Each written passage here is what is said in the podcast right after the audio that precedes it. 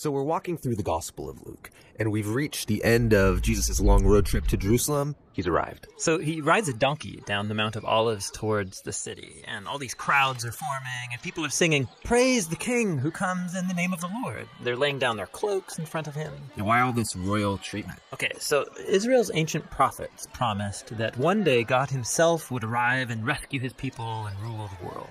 Other times, the prophet spoke about a coming king who would ride into Jerusalem to bring justice and peace. So Jesus is activating all these hopes that he's that king, and everyone's ecstatic. Well, not everybody. But the religious leaders, they think Jesus is a threat to their power, and so they're not happy. But even more striking, Jesus himself is distraught. He's actually weeping as he rides. Yeah, why? Well, Jesus can see what is coming. He knows that he won't be accepted as Israel's king, and he knows that Israel will keep going down a destructive path, neglecting the poor, stirring up rebellion against their Roman oppressors, and he knows that it will lead to death. It breaks his heart. And it riles him up. The first thing he does in Jerusalem is march into the temple courts, and he drives out the money changers, disrupting the entire sacrificial system. Yeah, he's staging a prophetic protest, and he stands in the center of the courtyard, shouting out words from Israel's ancient prophets. This is supposed to be a place of worship, but you've made it a den of rebels. A den of rebels? Yeah, he's quoting from the prophet Jeremiah, who stood in this same spot at the center of Israel's religious and political power. And he offered the same critique of Israel's leaders that they're rebellious and corrupt. And they get the message and start to plan to have him killed.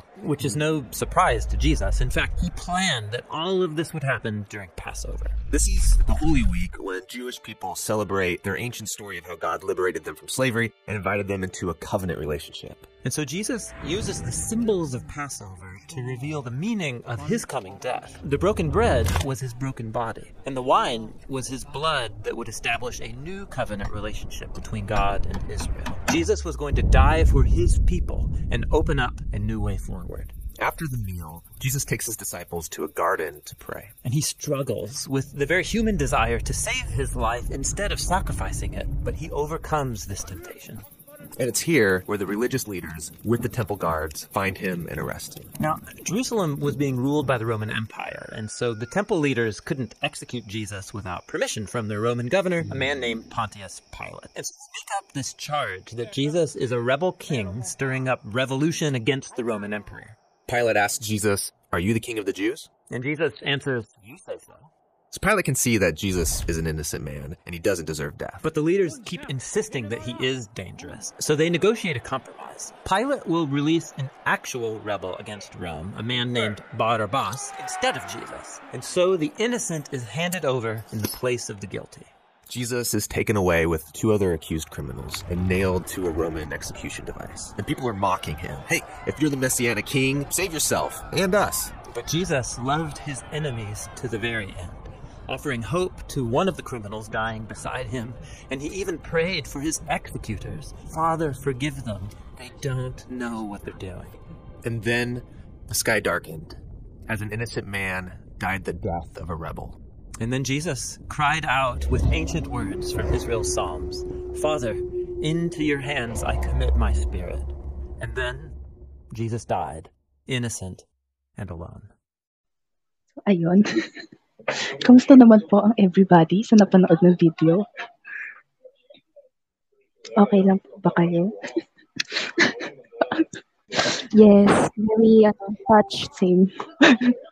so ayun, um, yung video na yun, marami siyang na nasakop na ano na chapters sa Luke, yung last chapters ng Luke. Pero tayo, i-focus lang muna tayo sa focus lang tayo today sa Luke 22 and 23 ay makikita natin sa first half ng Luke 22 yung eagerness ni Lord na makasama yung mga disciples or yung kanyang mga friends sa uh, gabi ng Passover or sa o makasama sila to have a Passover meal bago nga daw siya mag-suffer which is makikita naman sa verse na nasa harapan natin ngayon.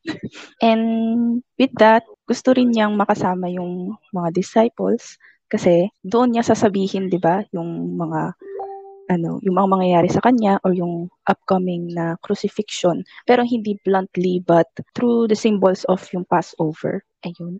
Bago tayo dumako, um, sino gusto magbasa ng verse? I'll do it. Go, ma. Um, Luke 22 verse 14 to 16. When the hour came, Jesus and his apostles reclined at the table, and he said to them, I have eagerly desired to eat this Passover with you before I suffer. For I tell you, I will not eat it again until it finds fulfillment in the kingdom of God. Next, ayan. Sino gusto magbasa? Ako na lang. Ayan. Jesus went out as usual to the Mount of Olives, and his disciples followed him. On reaching the place, he said to them, Pray that you will not fall into temptation. He withdrew about a stone's throw beyond them, knelt down, and prayed, Father, if you are willing, take this cup from me, yet not my will, but yours be done.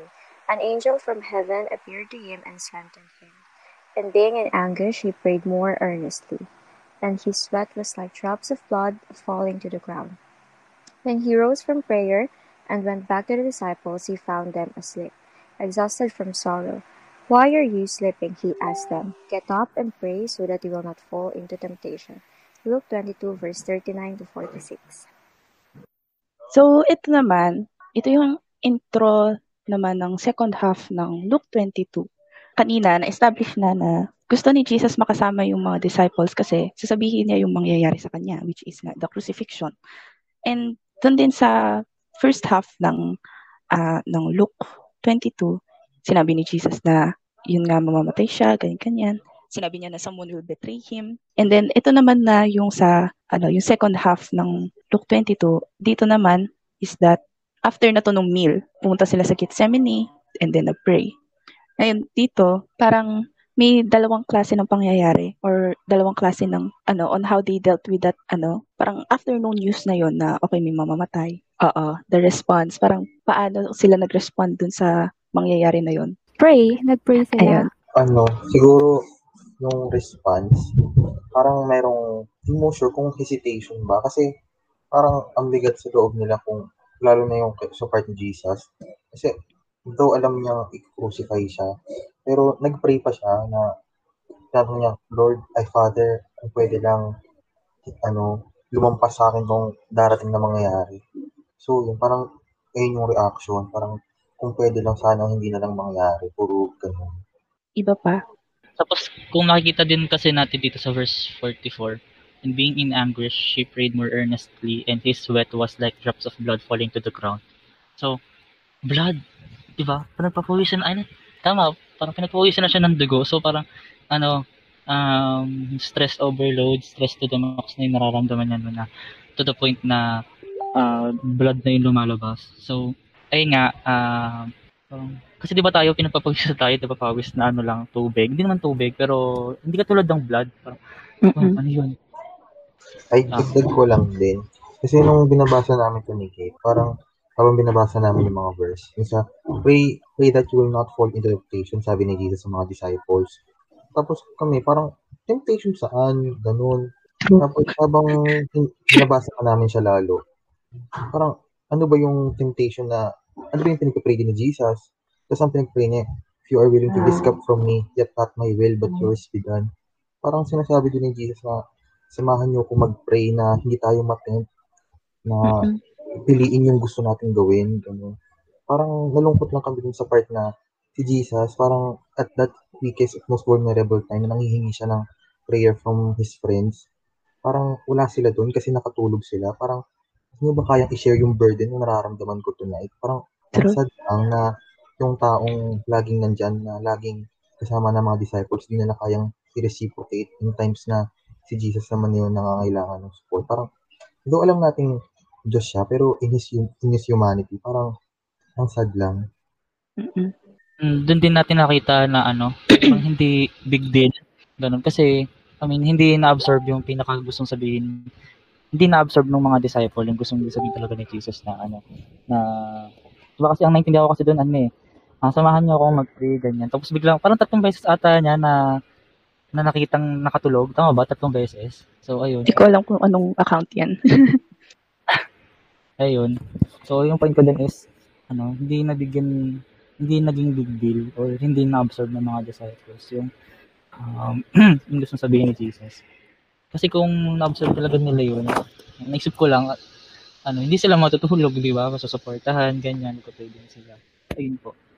Tsaka ano, napansin ko lang din dito sa ano, featured verse natin. Dalawang beses sinabi ni Lord yung ano, pray that you will not fall into temptation.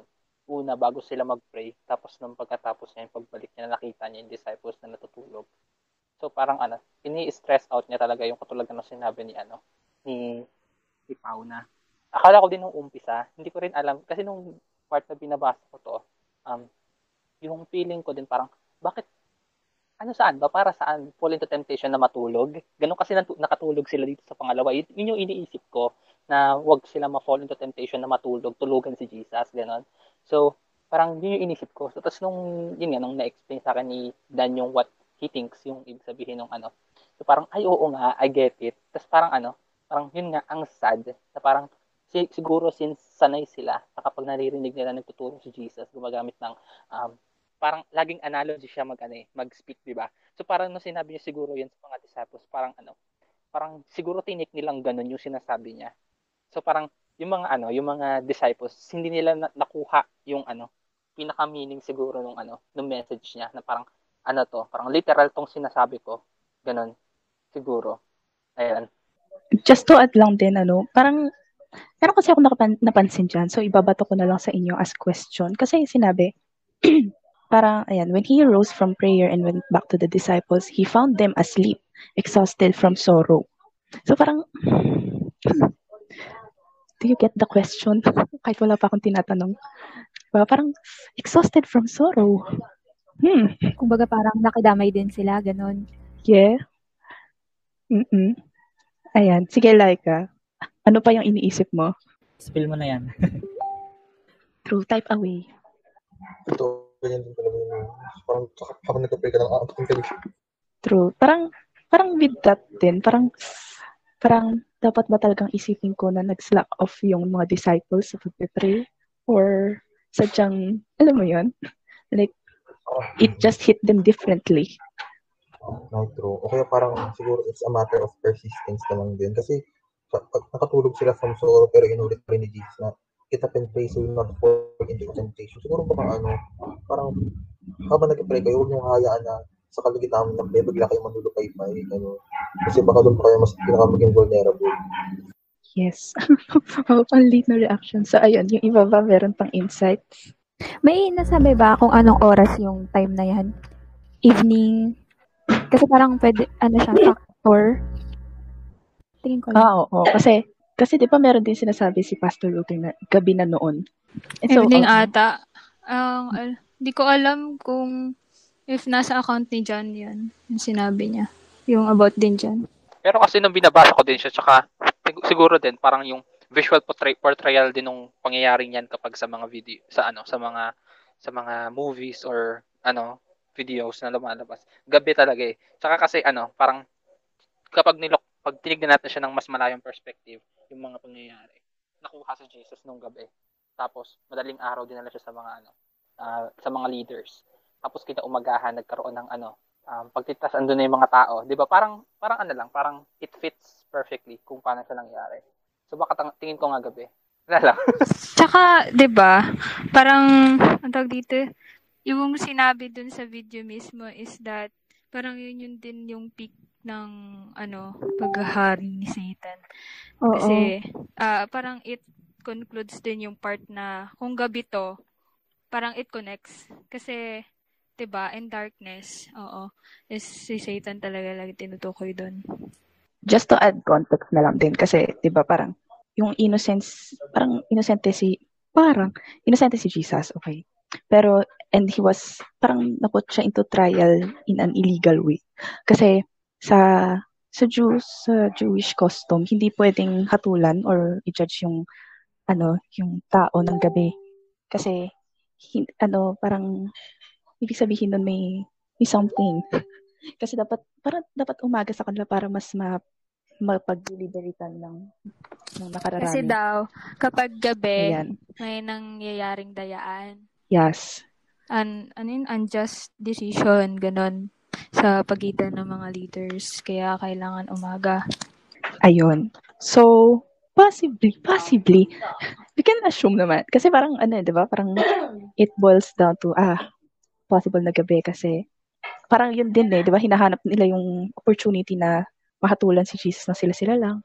Kasi natatakot sila sa mga tao. So, ayun. Ang bongga. Di ba? Ayun. And with that, begs the question. Oh, ayan. Sa mga na- napagtsikahan natin kanina, ano ngayon yung difference between Jesus and his followers? Although, parang Ano, nasabi ah, na, pero go guys. Pero, siguro ano, para ma ang gusto kong itanong dyan na, ano yung difference ng response nila later on after ng prayer? Parang, yung nagka, yung ayun na yung tension, yung hinuli na si Jesus, yung response nila. Pwedeng sagutin muna to kasi parang ang hirap ng question ni Pao para sa akin. Oh, go lang. At saka parang nasabi na din naman na kanina, and so, what we can do in this question is that parang isummarize natin yung mga naging insight nyo or yung, naging, yung pwedeng maging sagot yun sa tanong na yan, kanon. Ayun nga, parang makikita din yung ano, tawag dito, yung lahat sila parang na-stress, ganyan, na merong struggle nung dumating, dumating yung point na, Shames, parang iba na pong mangyayari sa atin. Kasi parang kahit anong gawin natin, dihado tayo, ganun. Parang meron ng temptation na kumalas na lang, ganyan. Ayun. Ah, tapos ano, tingin ko din kasi um 'di ba through all of all out nung kasama ni Jesus yung mga disciple, lagi siyang nagsasabi na hindi niya pa oras, hindi niya pa oras. Pero nung dumating na yung oras niya, parang hindi hindi nila ine-expect, I don't know. Kasi parang ganun yung nang, nangyari eh. Alam, parang ilang beses sa inyo sinabi ni Lord kung kailan yung time niya. But later on din, bakit parang hindi nyo ine-expect? Ang naisip ko naman kung kung ako yung disciple ganun tapos lagi sinasabi ni sinasabi sinasabi ni Jesus na ah, malapit na ganyan. Parang kung ako yung disciple, isip ko, hindi matagal pa naman, matagal pa naman. Ganyan. Parang hindi na nagiging big deal to the point na ano, ah, nung dumating na yung mismong point, ayun, so ayun. Medyo nawala din ako. Ano yung gusto kong sabihin? So, ayun, pakibasa na lang po yung sagot ni Laika. Ang naiisip kong difference nila is yung followers parang ayaw o hirap na hirap tanggapin pero si Jesus kahit natakot na hirap. Ang ganda ng sinabi ni Laika. Kasi, then, next question. With that, no, yung differ, yung distinction and difference between Jesus and the disciples. Pa- parang, ayan, are, the ti- are there times of crisis that have challenged your trust in God, His purposes, promises, and plans? Parang, masasabi ba natin na kapag challenge tayo, can we say that we are Christ-like in a sense na kahit na masyado na cha- masyado tayong china-challenge is kaya kumakapit pa rin tayo kay Lord? Or pag dumating yung challenge para tayong disciples na, yes, we prayed, yes, kumapit tayo, pero alam mo yun, nakatulog. Mm sa akin oo, kasi madaming, hindi pala oo, maraming beses. Kasi lalo na nung ano, naalala ko, hindi lang siya youth eh, pero kasama din yung mga YA, youth and YA camp. Eh. So, meron din yung mga, ano, mga working na sumama. Hindi, syempre, ano, um, may all night and such. For example, yung mga teachings, like, um, um, ng, yung mga topic is, ano, about sa uh, pagpapakumbaba, ganyan. And so, ah maging cautious or maging aware sa kung ano man stand mo sa paglalakad with ganyan. Tapos ang ano, ang challenge din is ano, ano ano after na no, um, ganyan. Hindi syempre din mag-test, ganyan. So, um, ang inisip ko kasi nun after cup, ano na, si, syempre, ano pa yan, on fire, ganyan. Tapos, uh, one month, two months, pinapatagal na yung four months or three months, ganyan. So, ano, ah yun talaga, ang sinasabi ko lang is, ano, maraming beses na, na rin nangyari sa akin na, ano, na parang nagiging roller coaster. Para sa akin na, hindi lang, hindi naman dun sa camp kasi wala namang kasalanan yung camp or mga admins doon. Pero, nasa tao na kasi yan kung, ano, kung pagpapatuloy niya ba yung ah pagbabago or ah, patuloy ba siyang, ano, mm, mag hold kay Christ na kung ano yung mga natutunan din dun sa camp. So, ayun, maraming beses na ano. And kapag ka na-realize mo yun, nangyari, nag-ano ka na, nag-fall. Tapos biglang mapaisip ka na ano, na nakakaya. hindi, hindi siya nakakaya to the point na ano, na, oo, kasama na yung nahiya ka din sa ginawa mo, pero, alam mo yung ano, na, bet, na betray or na fail mo naman si Christ. Ayun, maraming salamat po sa pag-share mo.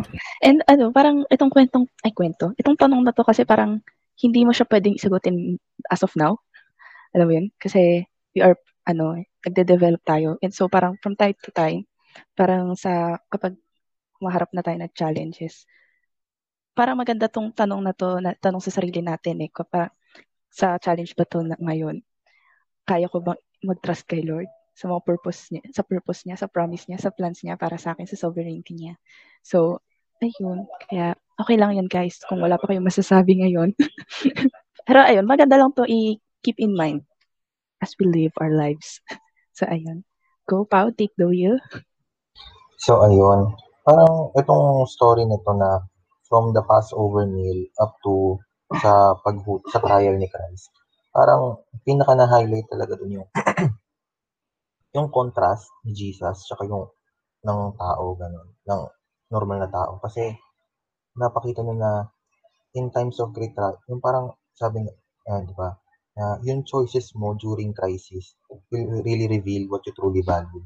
Kasi Jesus, despite sa crisis, nalam, nakita natin na ang highest priority niya is accomplishing the purpose of God. Pero hindi natin hindi natin sure kung ano yung sa disciples kasi makita natin doon na in times of crisis, nag, nagawa nilang iwan si Lord. Lahat sila nagpulasan, ganun. Tapos si Peter, na-disown niya pa si Christ na hindi niya daw kilala.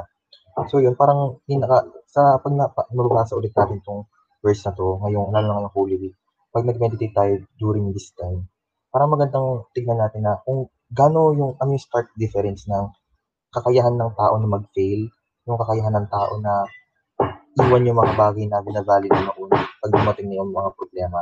Tapos i-compare natin siya sa faithfulness ni Jesus na kahit gustong gusto niyang wag na lang mangyari pero binigay niya pa rin yung uh, sarili niya para magawa lang yung ano, plano ni Lord. So, ayun. Continue naman tayo dito. So, si Penny, pakibasa nga. Pilate called together the chief priests, the rulers, and the people, and said to them, You brought me this man as one who has in, was inciting the people to rebellion. I have examined him in your presence and have found no basis for your charges against him. Neither has Herod, for he sent him back to us. As you can see, he has done nothing to deserve death. Therefore, I will punish him and release him, and then release him. Thank you po. Tapos, uh, pakibasa naman, Aika, tapos Vince, tapos Daniel. Luke 23, verses 20 to 21. Wanting to release Jesus, Pilate appealed to them again, but they kept shouting, Crucify him, crucify him.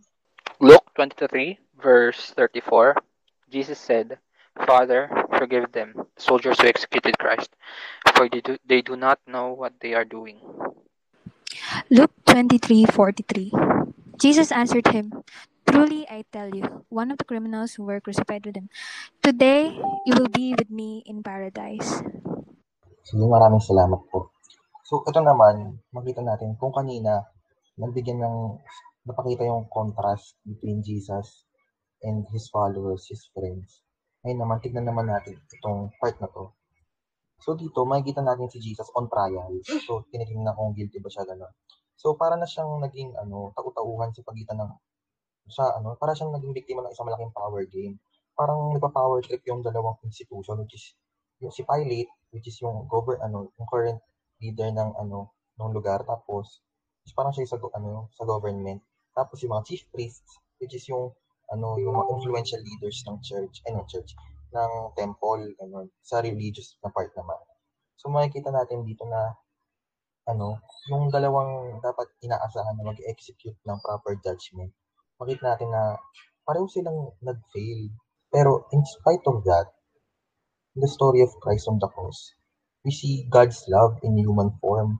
Kasi, sa point na ina-expect na maging just yung mga institution na to, hindi yan nangyari sa person ni Christ. Hindi niya nakuha yung, hindi siya nakareceive ng proper judgment. Pero despite all that, nakita mo dun yung love ng Lord, yung love ni God in the person of Christ na nagawa niya pa rin, alam mo sabihin dun sa mga taong umasto sa kanya na patawarin mo sila kasi di, di nila alam kung ano yung ginagawa nila. Tapos, nakapagbigay pa siya ng words of, ano, parang assurance dun sa repentant thief na kasamahan mo ako sa paraiso. Parang, Shems, they don't, they don't deserve, deserve any of that. Parang sa kanilang lahat, si Christ lang ang hindi guilty of any sin sa crowd na yun. Ayun. So in the story of Christ on the cross, we see God's love in you, succeeding in the things where the most honorable institution can fail. So ayun. So yung tanong naman natin ngayon, how can you compare these powerful human institutions to God? So ayun, sino pong gustong sumagot? So, habang wala pang sasagot, chichika na lang ako ng insight ko. Ayun. Para lang kasi, ano din, dito, parang, kung titingnan mo, yung si Herod, si Pilate, at saka yung chief priest, parang sa kanilang tatlo, di ba dapat ang looking forward sa Messiah is yung mga chief priest? Kasi sila yung, ano eh, nasa religious eh. Pero, alam mo yun, instead na sila mag-look forward sa upcoming Messiah, sila pa yung nangunguna sa pagpatay kay Jesus. And parang, alam mo yun, parang buti pa yung outside the religious kinemirot. alam mo yun. Nakikita nila yung innocence ni Jesus. While yung sa chief priest, sila yung dapat mas nakakaalam, pero sila yung mas lamon ng envy dahil sa attention na nakukuha ni Jesus sa mga tao. Dahil sa false hope, false hope of, of Messiah. So, ayun, insight lang. Thank you kasi panalala mo rin yung sa ano, nakita ni ng governor na inosente naman tong tao na to ah. Pero parang ang sad lang kasi nakita niya inosente si Christ pero di niya nagawang ipaglaban yung ano, yung tama. Ganun. Parang masyado pa rin siya na-overwhelmed dun sa pressure ng public. Tapos makita pa natin, di ba, yung sabi dito na gusto i-release ni Pilate, pero yung crowd mismo yung nagsasabi na ipako si Christ. So yun, sabi po ni Ate Renny, yung justice sa tao can be perverted, pwedeng maging biased to take advantage or to exalt oneself. Pero si Lord, nature niya yung maging just. Hindi sa insight. May tanong ako bigla. Lahat naman pwede sumagot. Sino yung mga taong nagsasabi nun kay Jesus that time na crucify him, crucify him? Yung crowd. Yung crowd. Ano yung mga ano mga Jews yun, no? Kasi hindi ko na, parang wala ka nabasa sa specification, pero ang sabi lang doon, the whole crowd. So, uh, so possibly mga Jews din yun. Meron din akong kaduktong na tanong. Are they the same crowd na nag-welcome kay Jesus nung paparating siya sa Ayun Jerusalem? ko eh. Kasi, wait lang, last sa bago ko basahin yung, yung chat ni Like at sa Kanikab. Ano, di ba, dun sa crowd na yun, kung sino sila, inisip ko lang na, ah, after ng mga miracles, after ng help na ginawa ni Jesus, tapos biglang ganun yung, ano ba, isusukli or ibabalik. Like, what? Mawala ko yung puso. Charot. Mawala ko yung utak. Bakit ganun? So, yun, Actually, sige, feeling basahin ko, yun. ano, Ay, sorry. feeling ko may kinalaman din sa perception ng tao kung sino ba si Messiah. Kasi ang ine-expect nilang Messiah kasi ano eh, parang conqueror na ha- handang ipagtaob yung buong Rome. Pero nung nakita nila kung ano yung nangyari kay Christ, na parang ang isang crucified Messiah is a failure of a Messiah. Kaya siguro ang dali para sa kanila na, ay, hindi naman ata siya yun. Kaya siguro ayun din. So, makita siguro So- natin na go, go. So, ano, ang sasabihin ko, Hala, wait lang, naglo-loading. Sige, sige mo, nabasahin ko muna itong kailan. Oo, kasi marami na silang insights. Sabi, na, sabi nila, the ironic and powerful human institutions kasi based dun sa verses, na overpower pa rin siya ng crowd so that's not really powerful. Tapos sabi naman nila, yung justice sa tao, kahit gaano kataas katungkulan mo, pwede mabago lalo kapag na-pressure ng environment niya. I'm sure kung, ta- kung sa kung tama yung pagkakalala kasi ng kulag ko, pero di ba, hinarang yung mga supporters ni Christ question times. Hindi ko lang sure, parang wala pa akong nagbasa regarding nila sa kung ano nangyari sa ibang followers. Pero ano, siguro nature ng karamihan yung to see is to believe, ganun. Siguro ano, insight ko lang din na baka ito yung tinutukoy ni Christ na pray so that you will not fall into temptation. Kasi, wala sad. Kasi yung followers niya, di, di na rin siya handang maipagtanggol. Parang, ayun. Parang makikita rin natin dito yung failure ng humanity to follow God's law written in their hearts, yung kanilang pinaka-conscience. Ayun, alala ko na, na, di ba nga, ano, yung binigay or yung na form na um, thinking sa kanila is yung Messiah is, correct me if I'm wrong ha, parang hari, galing sa hari, eh di ba si Jesus, ano siya, ano, parang maisipin nila, kung nasa co- context sila tayo na, eh, anak lang naman yun ng ano eh, Ng karpentero. ah, farmer, tama, ay, carpenter, farmer, sino galing farmer? Kanak lang naman yun ng carpenter eh, parang, sino kami, ba't para kami susunod dyan? So, ano, yung point ko lang is, minsan yung mga traditions and cultures natin, ito yung nag instill sa mind, sa heart natin, imbes na dapat kung ano si Jesus Christ sa atin. Totoo. Pero I think di naman sila mali nung nag-expect sila ng isang conquering king kasi nasabi rin yun sa Psalms ata eh.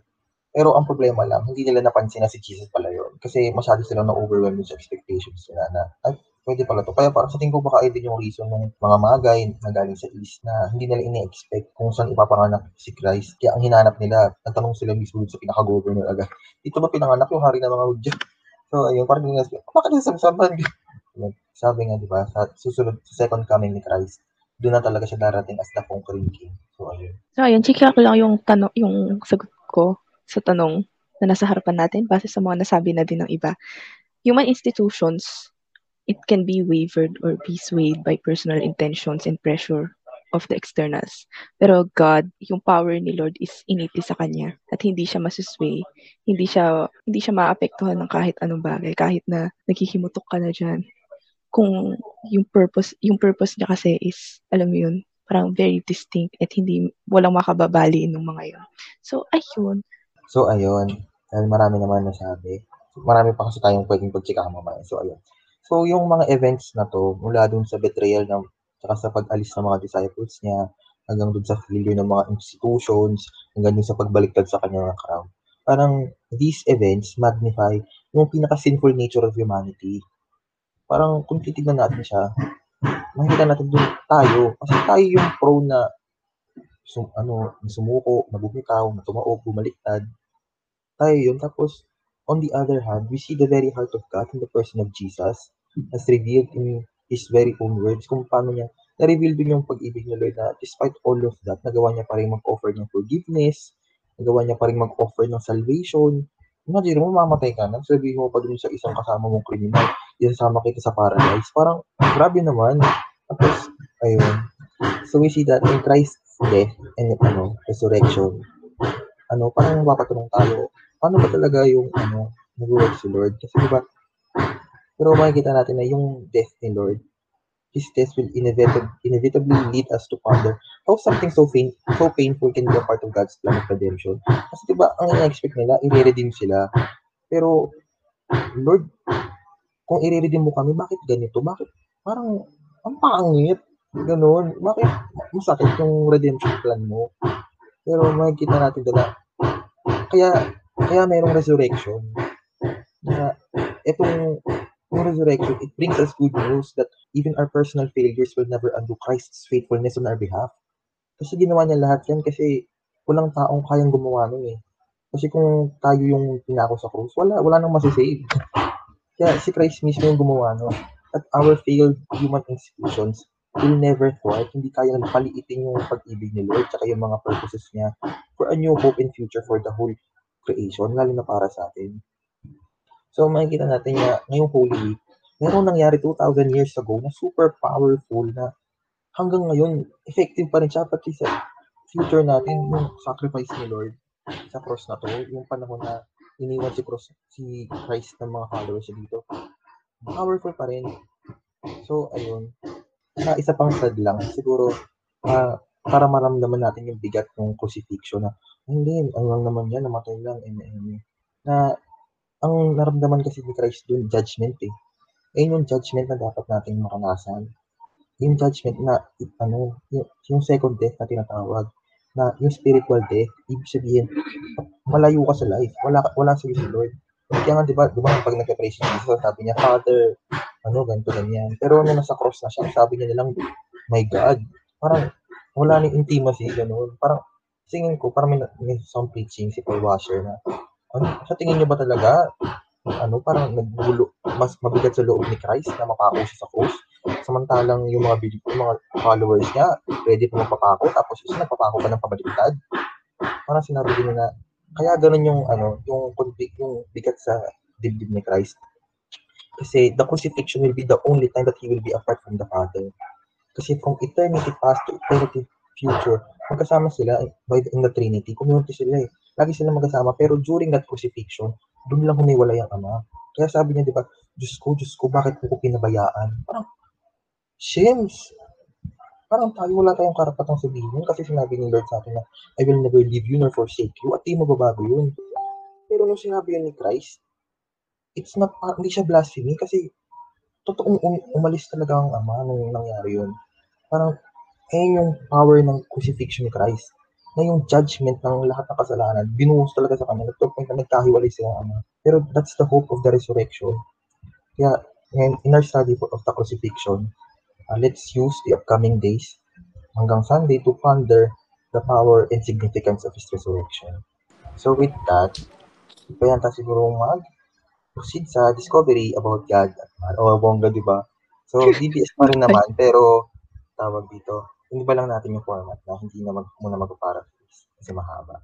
So, yun, mag-list lang kayo ng discoveries nyo about God. Tapos, pwede nyo rin isilagay yung discovery about that. Tapos, saka natin siya pag-usapan mamaya. Hello. So, ayun po, habang nagsusulat kayo, share na lang din po ako ng insight. Kasi napalabas na ni Pau, uh, si God the Father, tapos si Jesus. So, sa akin naman is yung Holy Spirit. Kasi parang it, ano, nag-impact sa akin na um, even though nandyan si Jesus, present siya in the flesh, nung time na yon wala pa rin yung Holy Spirit inside the, ano, the disciples. And with that, parang naisip ko, paano if tayo yun nandun? And wala yung Holy Spirit sa atin? Will we do the same thing that the disciples did nung uh, si Christ is naghahanap ng mga disciple that time and nung nagpe-pray uh, with him? Parang ganun naisip ko and parang yes, it could be And isang malaking yes talaga na same thing lang din yung gawin, gin, gagawin natin if wala yung Holy Spirit sa atin. And knowing that, alam mo yun, alam ni Jesus yung greater plan ni God na through His death is yung pag-indwell naman ng Holy Spirit mismo sa loob nating mga believers. Parang ang galing kasi ang, ang ganda ng plan ni Lord sobra na hindi lang uh, sa isang lugar kayo mag-worship. Hindi lang sa isang lugar nyo ako makakasama. Ang sinasabi dun is, ako mismo yung mag indwell sa inyo. And yun yun parang nag, ano, nagbigay ng power din sa mga apostle to do the same thing as Jesus did. Ayun lang po ang aking insight. Yun, parang check ko na lang din na kasi 'di ba, ang madalas nating sabihin na ano, yung with regard sa kasalanan, parang namatay si Lord para sa iyo. Eh, eh, ang daling sabihin na, pero siguro sana dahil sa pag-usapan natin today, mas magkaroon ng depth, mas magkaroon ng lalim pag sinabi namatay si Lord para sa iyo. Na hindi lang siya simpleng namatay. Naranasan niya lahat ng klaseng parang betrayal na patawagin just to just to redeem us para para nang bilhin tayo sa bondage sa sin. So sana kapag we are ano uh, dito, nag-attempt tayo bumalik sa mga ano natin, simple practices natin. Let's remember mo, ano yung sinacrifice ni Lord just to save you. So, let His sacrifice be our motivation to uh, to persevere a life that is holy. May insight din po ako. Pero brief lang. Kasi, alam mo yun, si, 'di ba kasi si God the Father, si Jesus yung word niya, 'di ba? Sabi sa John. And with that, kay kay Jesus din inentrust ni God the Father yung judgment. Kaya kapag when we read judgments ng Old Testament, alam yun ni Jesus. Baka nga si Jesus pa yung nagsasabi. alam yun. Pero dito sa crucifixion, 'di ba? Instead of judgment, ano ang sinabi niya? Father, forgive them but for they don't know what they're doing. 'Di ba? And we have we people, we humans, we who have sinful nature, we have every right to be condemned, to be judged by the God. Pero instead, ang nakuha natin in that time is not condemnation, but yung forgiveness, yung grace, yung mercy na instead na tayo yung sumalo ng wrath, si Jesus yung gumawa. So, ayun. So, ayun po. Pwede nyo na pong i-type yung mga discovery nyo about God sa comments. Yan. So, sa akin naman, o oh, ano siya, galing siya sa kanta. Ito agad yung naisip ko.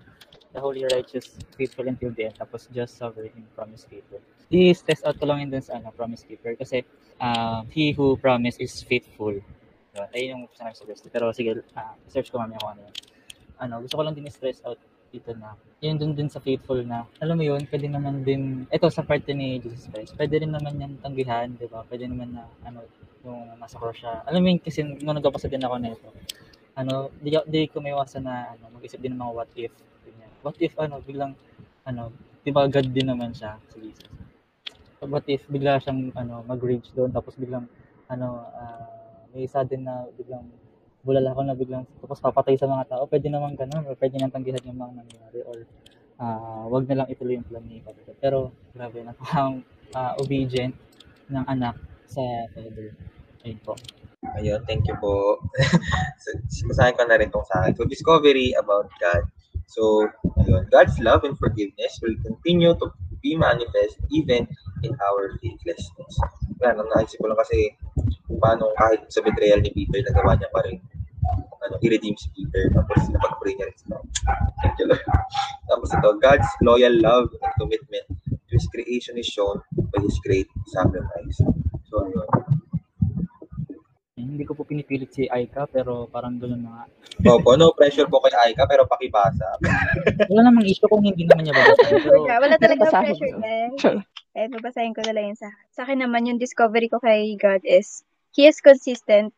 Kung ano man yung promises niya mula una hanggang ngayon, it prevails. Kasi, gaya nga nung na-reflect ko din sa sinabi ni Juniel, He is a promise keeper, waymaker.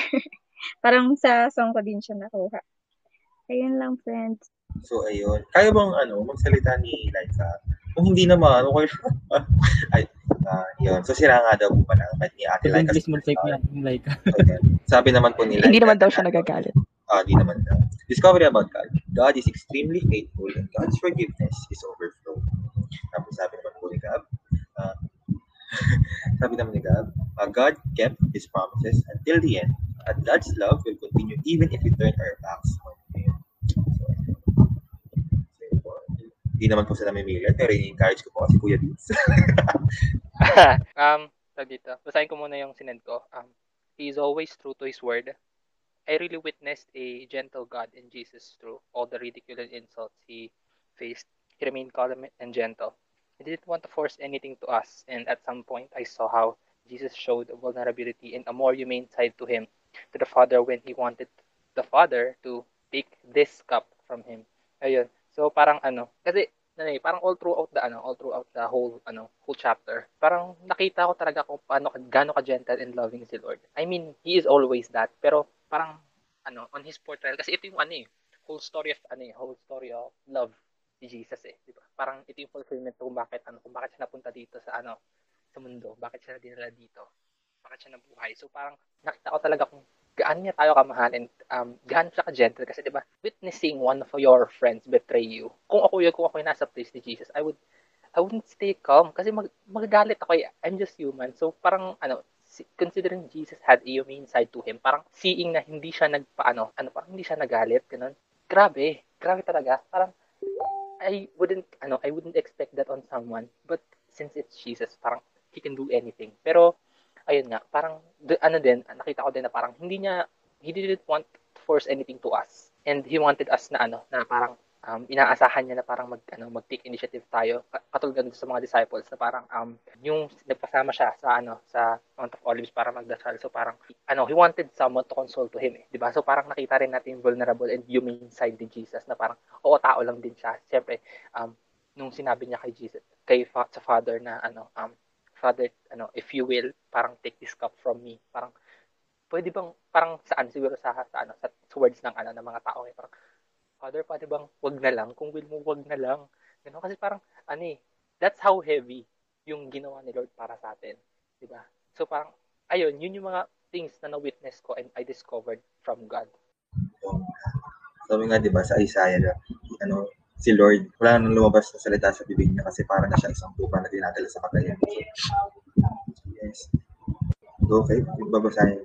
Ang discovery ko po about kay Lord is that eh, Jesus treasured his relationship with his disciples that it is them that he want, I mean, that he wanted to be the first one to know what was about to happen to him or sila yung personal na sinabihan ni Lord na kung anong mangyayari sa kanya. And alala, parang nakita ko lang doon yung parang evidence of God as a personal God. Next naman is God treasured his relationship with the Father and have a high respect to him that he surrendered his life according to the Father's will. Next naman, Jesus is intentional and works according to his purpose.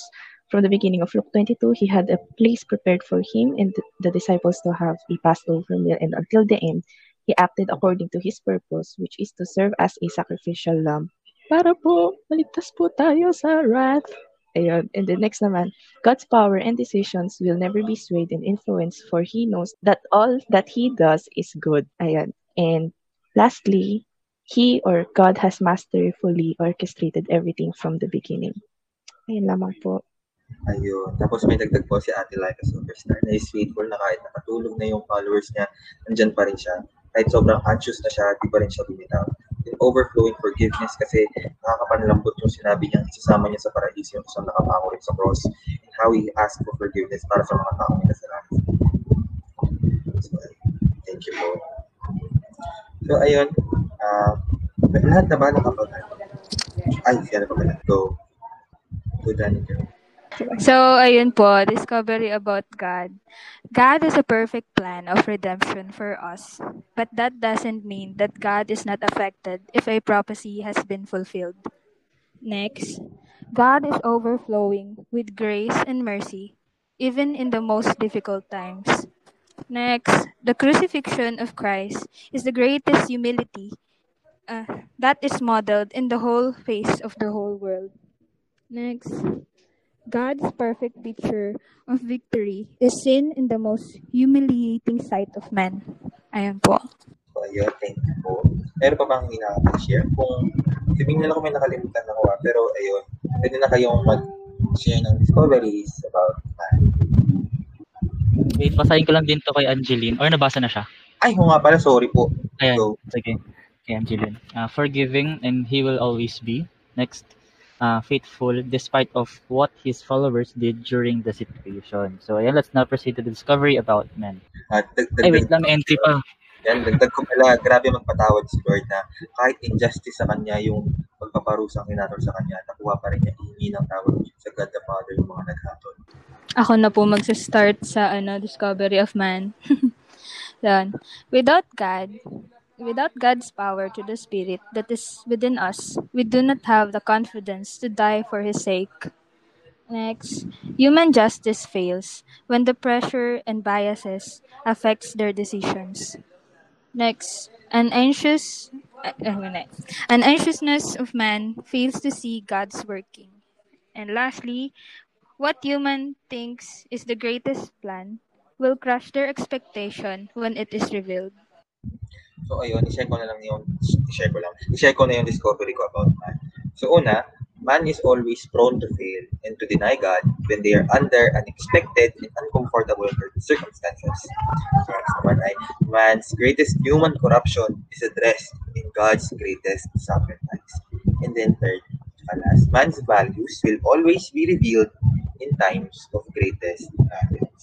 So yun po, para nga daw po yung toothpaste, pag dinidiin maigi, kapag naiipit na, makikita mo kung ano talaga siya mas kung ano yung lumabas. Para sa mga kayang magsalita, kahit mag mic on na lang kayo agad. Basahin ko na lang yung para magbasa na ako agad sa mga sasagot. Yun, sabi, ay hindi, magsalita na lang pala kayo. Babasahin ko lang yung kay Laika. so, yung kay Laika. Tama, ako tama, tama. Buti na ko yung naisip ko. Hashtag no. Sabi ko napansin ko na pinapatamaan ako eh. Pinapatamaan ako eh. Oo. So, sabi nga po ni Laika kay Ranod, man can be biased or unjust at man can be defeated by his emotions. Ayun po. Pwede na po kayo magbasa. like a gay Ranod. Bakit? Yun, no pressure kay Vince, tsaka kay kay Aika. No pressure. Pero Aika. Aika na kayo. Opo, makatunog po. Opo, mm, aha. Ah, Aika, oo. Bakit hindi ikaw, Vin? Sige ako na nga. Discovery of man. We are very prone to temptation. Sabi nga sa isang verse sa Matthew, yung you watch and pray so that you will not fall into, into temptation. The spirit is willing but the body is weak. Ayun lang. Go, Vince! Ayan. Um, man are weak and vulnerable human beings. Parang redundant yung man na tas yung. Um, okay, ulit. Men are weak and vulnerable beings. We are so indecisive, sinful, and dark. So, napansin ko lang kasi parang in, una, sa, una na, na nakakount ng eye ko is yung ano, yung pagiging vulnerable ng human body na we, our, our bodies can only do ano, parang can only do so long. Para kasi ano eh, dito napansin ko yun dun sa Mount of Olives, di ba? Tinalo ng pagod yung mga disciples. Nakatulog sila. Those times na kailangan ni Jesus ng ano, ng kasama. Tapos and then, um, we are so indecisive na ayun, napansin ko rin yun sa ano, sa, na ano, yung decisions natin can flip ano, parang on a on a snap na biglaan pwede tayong magbago ng decision.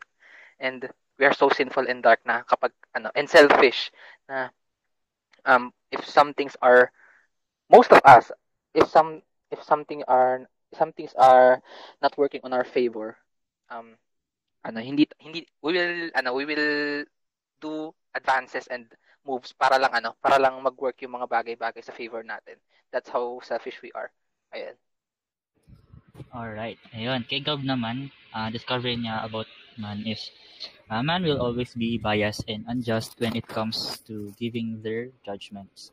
Man will always fail even if not intended. And last, man will be tested all the time with temptation. Tapos, madali tayo antukin. sa akin naman, ano, uh, as a totally depraved being, we are in- inconsistent and cannot depend on ourselves. And uh, man, uh, uh, easy to deceive. Ayun, yung kay Angeline naman, ayun, si Angeline na yung magbabasa syempre, kung kaya niya. Kaya mo ba, Angeline? Tama. Madam Josie, may boses ka ba dyan? Oo. Meron. ano, sa akin naman, discovery about man, unjust and biased, tsaka prone to sin. Ayun. Yun. Yung mga nag-share. Lahat na ba nakapag sabi ng kanilang mga chikadings na dumapo sa sanga? Chikading. Go, Kate. Ah, ako. Last na ako, no? Hindi, hindi ba nakapag-share? Oo nga, no? Ano? Nga, Renny, si Mama sa mga responsibilidad mo sa buhay, ah. Hindi kayang manindigan, no? Walang paninindigan. Ayan, discovery about man. We are un- unstable and can be influenced by emotions, power, and environment. Pangalawa, we are just flat out unworthy, yet we are truly blessed. So, ayun, very Psalms 8, verse 4 to 5. Search nyo na lang. yun, yun yung ano, what is man that you are mindful of him? Ganon. Tapos, ayun, cry emoticon. Hindi, wala lang kasi just the realization of kung gaano tayo ka kababa compared kung ikukumpara natin yung sarili natin kay Lord na sobrang linis. Like, talo pa niya yung puti ng pride. Alam niyo yun? and yet, just the grace and the mercy and everything. So, ayun po. And lastly, ano, as believers of Christ, we are in a lifetime fight. Fight against our human sinful nature and fight for being Christ-like or following the will of God. Ayun po. Go, Renny. So, discovery about God, hindi kasi nakapag-share nung kanina. Yung una ko is God is a sovereign God as how He orchestrated the redemption plan. Lalo na yung kanina, yung may na-share din si Pau, yung about sa, di ba, kalangan nila political liberator si Jesus Christ. Tapos, parang may nasabi din siya about sa, ano yun, yung pag, pagbalik ni Lord is, siya na yung mismong conquering king.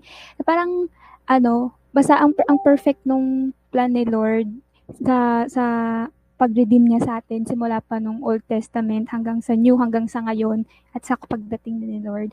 Parang, uh, di ko ma-put into words, parang nang amaze sa, ano, sa sovereignty ng sovereignty ng Panginoon na meron tayo that He thought of us. Yeah, dati pa, matagal na, and hanggang ngayon. Next ko naman, God is merciful, loving, faithful, and just. And then, Jesus is the perfect sacrifice. Discovery about man, man's, ito yung pinaka, nakano kong discovery, is man's understanding about God can have a direct effect on how he deal with things or tri- trials. Kasi yung isa din sa na-highlight kanina is yung kapag nga nalala, na, nalalagay ka sa crisis or trial, napaka-importante ng theology mo about God, kung paano mo siya kakilala. Kasi kapag alam mo yun, yung hindi gro- hindi ka rooted sa word and then sa Lord ng ng pagkakakilala mo sa kanya eh ano, medyo sway-sway. Nakaka-affect din yun sa kung paano natin paano natin siya in-worship, paano tayo nagwo-walk sa faith. Yun. Ayun po. Tapos na po ba matindihang banat ni Ate Renny Rose? So, Matindihang banat. So, yun. Very kinim-kim. Para sa isang malaking pasabog. So, ayun po. Kung lahat naman po nakapag-share, proceed na po tayo sa next part. Di pa po tayo tapos. I am. So, dito. Fading. Maglalagay tayo ng I am statements natin. Na, Ang kalatigit. Totoo, pakilinis, pakiwalis. Na, ayan na. Pakibilisan nga po. so, yun po. In light of the passage na pinag-aralan natin kanina, yung hinimihilay natin, ano na ngayon yung view natin sa sarili natin? How do we view ourselves right now? Tapos, i-diretso na natin sa ating mga I will. So, di ko naman po dinedemand na tatlo pong ilagay ninyo. Kayo na po bakala kung ano po gusto I will. So, ayun. Ano, hindi na kailangan super haba na very theologian ng ganapan. Let's simple lang. Sa pula ko dun ah. Aray ha. Alam mo, ikaw, Madam, Pao. please. Mag-usap tayo. Charot. Ganyan talaga pag wala pa nasusunod. Handahan naman, oh. So, ayun po. Nagawa na. Last na lang po ako. Yan, sa akin, madali, no? I am, uh, I cannot trust myself. I am futile. Next, will always and always fail. Next, uh, prone to mistakes and flaws. So, kanino nyo po ipapasa ang bola? Joke Kay lang. Danny Gat na lang. Basta ko po lang chika dings. Chika dings. Kanino pa, kaninong sanga mo gustong padapuin, chika dings na yan? Ayan. Ay, Yan, papadabuhay ko po kay Kiska. hindi na eh. Ako na lang mag-ano. Sa akin, dumapo ang chika ding na dumapo sa akin. Thanks. So, ayan. Send ko na rin para makita ninyo. So, ayun. Ay, sorry, I am pa lang pala. Pero, sige, share ko na para sama-sama. I am I will. So, I am an undeserving recipient of the most powerful love, forgiveness, and mercy that can be offered. Yun. So, kaya, I will pray more earnestly to resist leaving God's side when tempted to pursue personal gain. And then I will look at His death with greater reverence of His sacrifice. So, ayun po. O kanina naman po dadapo, ang mahiwagang chikating, magsalita na lang. Yan po. So, yun, nagkakaroon naman. Pag hindi sa ng action. Patro, very muffins, madidiban. Baka, baka magpawis na rin kayo ng dugo. Hina-hina. Grabe. So, ayun. Ano ba yun? Ang- Grabe Ang yun. tawag dito, wala yung sabihin ko. So, yun, pag nag-chika kayo, mag-open mic na lang kayo, ah, tapos, I am, I will. Ayan. Tapos, yung isang I am lang dyan, pwede nyo pong ihabol yung I will nyo, hindi naman sa pinapressure. Hindi ko na rin sabihin kung sino. Si Junior. Oo nga. Pero Wala, nga. lang. Wait lang, kailangan natin magsalamin. so, yun, di po namin yan babasahin, Vince. Ayan. So, wag ka po mag-expect. Oo, oo, oo, oo. Ano lang daw yan? Take note lang. Disclaimer.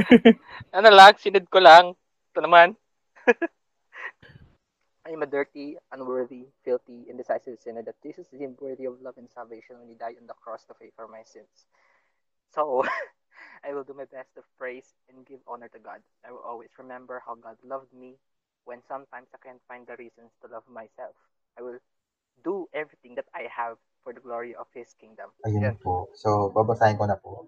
Yung kay God. I am a sinner forgiven from my sins through sacrifice of Christ. I will pray to have strength to turn away from temptations. And I will honor His sacrifice by praying, praising and worshiping Him. So, ayun po. Thank you po sa mga nag-share. Kung gusto niyo rin na parang gawin natin siyang obedience-based, ganun, pwede nyo gawin din yung mga I will nyo na very specific na kaya nyo siyang i-achieve along the way. Ganun. Uh, ah, Shems, dahil sa buhay ko yung, ba, yung verse. Ito po, so meron pong chat si Ate Laika kay Ranods. So ayun, I am a human with a very simple flesh that needs God to be cleansed. So I will remind myself about the Lord's sacrifice, forgiveness, and greatness to love Him more. So ayun, pwede na pumabasa. Si Ate Aika Granado. Ay, Granado. Gra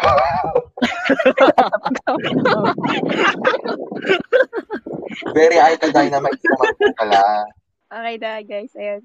Sa akin, I am prone to temptation, especially when managing my time and time with the Lord. I will manage my time properly, especially screen time to social media. I should, I will or I should have a concrete schedule with my time so that I can have direction. Hindi ko alam yung tamang term, pero para may ano ako, may guide ako sa para di nasasayang yung oras ko, kakatungo nga, ganyan. Ayun lang. Na, Kate. Pwede ka na mag-share. Sige, I am. A flower quickly fading. Charot. Pass, pass. so, ayun. Walis. Ayun.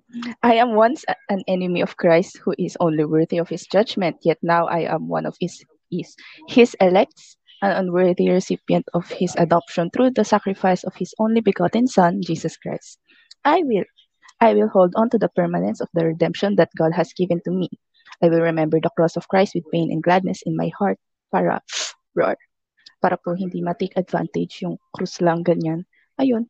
Tapos, I will make use of the privilege God has given to me by pressing on and straining forward to what lies ahead, fighting against my sinful flesh. Ayun lang po. Ang daming theological background nung sinabi niya sa IM. Oo. Marami po siyang gustong i-cross-reference. Sorry po. So, ayun. So, si Ano Ate Renny? Rose, si Ate Renny Rose po, di po tayo papayag na hindi na naman po siya makapagsalita.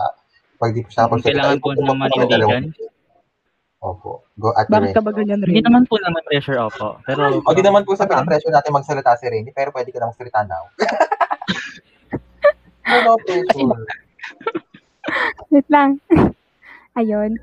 Sa, lo, yun, yung sa ano ko, I am. I am. I am bought with a price, and I was given a privilege to be a child of God.